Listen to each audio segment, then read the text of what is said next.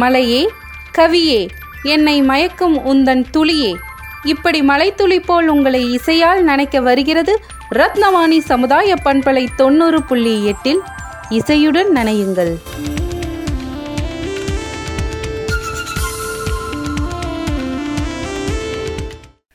வாழ்வு சாவு இதை பற்றியும் கவலை இல்லை.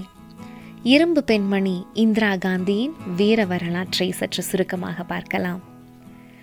நேருவின் மகள், நாட்டின் முதல் பெண் பிரதமர், இந்தியாவின் இரும்பு பெண்மணி, பாகிஸ்தானிலிருந்து வங்காளதேசம் பிரிந்து தனி நாடாக உருவாக காரணமானவர், நாட்டில் அவசர நிலையை பிரகடனப்படுத்தியவர், தனது பாதுகாவலர்களாலேயே சுட்டுக் கொல்லப்பட்டவர் என இந்திய அரசியலில் இந்திரா காந்தி ஏற்படுத்திய சுவடுகளும் தாக்கமும் காலத்தால் அழியாதவை.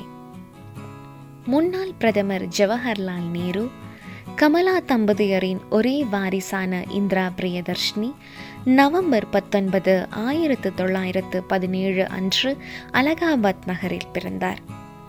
தனது தந்தையும் தாத்தாவும் சுதந்திர போராட்டத்தில் ஈடுபட்டு சிறை சென்றவர்கள் என்பதால் இயல்பாகவே இந்திராவின் இரத்தத்தில் தேசப்பற்று கலந்திருந்தது.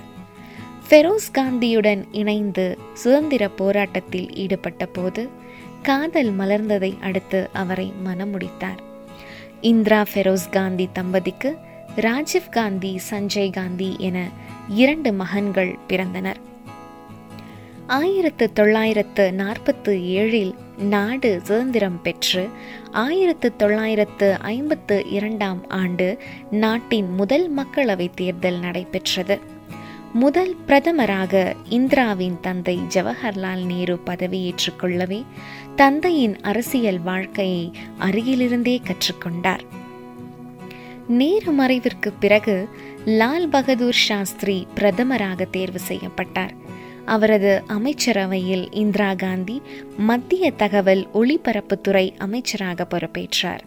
ஆனால் லால் பகதூர் சாஸ்திரி திடீரென காலமாகவே நாட்டின் இடைக்கால பிரதமராக குல்சாரிலால் நந்தா பொறுப்பேற்று கொண்டார். அவரை தொடர்ந்து நாட்டின் 3வது பிரதமராக, முதல் பெண் பிரதமராக இந்திரா காந்தி பொறுப்பேற்று கொண்டார். 1967, 1971 மற்றும் 1980 ஆண்டுகளில் நடைபெற்ற 3 பொது தேர்தல்களிலும் இந்திராவின் பிரதமர் பதவியை அலங்கரித்தார். வங்கிகளை தேசமயமாக்கியது, மன்னர்களுக்கு மானியம் வழங்கும் நடைமுறையை ஒழித்தது, அணு ஆயுத சோதனை நடத்தி இந்தியாவை அணு ஆயுத பலம் வாய்ந்த நாடாக உலகிற்கு பிரகடனம் செய்தது, வெளியுறவு கொள்கையில் புதிய பாதையை வகுத்தது என இந்திரா காந்தியின் 15 ஆண்டு கால ஆட்சியில் அவரது சாதனைகளை பட்டியலிட்டால் அது நீண்டு கொண்டே போகும்.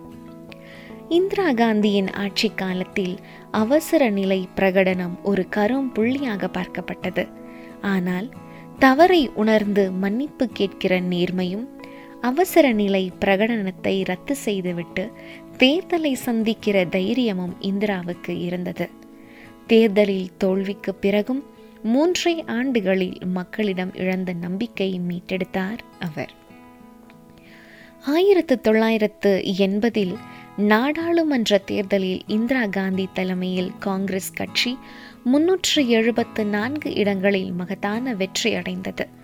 ஆனால் அச்சமயத்தில் இந்திரா காந்தி புதிய சவால்களை சந்திக்க வேண்டியிருந்தது. பஞ்சாபில் சீக்கியர்கள் தனியாக காலிஸ்தான் கோரி கிளர்ச்சி தொடங்கினார்கள். தேசத்தின் ஒற்றுமைக்கும் ஒருமைப்பாட்டிற்கும் பெரிய சவாலாக அந்த இயக்கம் வளர்ந்து வருவதாக கருதியது அரசு. 1984 ஆண்டில் பொற்கோவிலில் ஆயுதங்களை குவித்து கொண்டு பதுங்கியிருந்த சீக்கிய பிரிவினைவாதிகளை ஆபரேஷன் ப்ளூ ஸ்டார் என்ற பெயரில் இராணுவத்தினர் கோவிலுக்குள் சென்று தாக்கியதன் மூலம் சீக்கிய தீவிரவாதம் முடிவுக்கு வந்தது. ஆனால் பொற்கோவிலுக்குள் இராணுவத்தை அனுப்பியது சீக்கியர்கள் மத்தியில் சர்ச்சைகளையும் கொந்தளிப்பையும் ஏற்படுத்தியது. இந்திராவின் சீக்கிய பாதுகாவலர்களால் அவரது உயிருக்கு ஆபத்து என்று உளவுத்துறை எச்சரித்தது. உயிரையே இழக்க நேர்ந்தாலும் மதத்தின் அடிப்படையில் தனது பாதுகாவலர்களை மாற்ற இந்திரா காந்தி மறுத்துவிட்டார். இச்சூழலில் பொற்கோயில் தாக்குதலுக்கு பழிவாங்கும் நடவடிக்கையாக இந்திரா காந்தியின் இரு சீக்கிய மெய்காவலர்களால் 1984 அக்டோபர் 31 சுட்டுக் கொல்லப்பட்டார். தேசம் பிளவுபட்டு விடக்கூடாது என்பதற்காக 66 வயதில் தனது உயிரையே அர்ப்பணித்தார் இந்த இரும்பு பெண்மணி.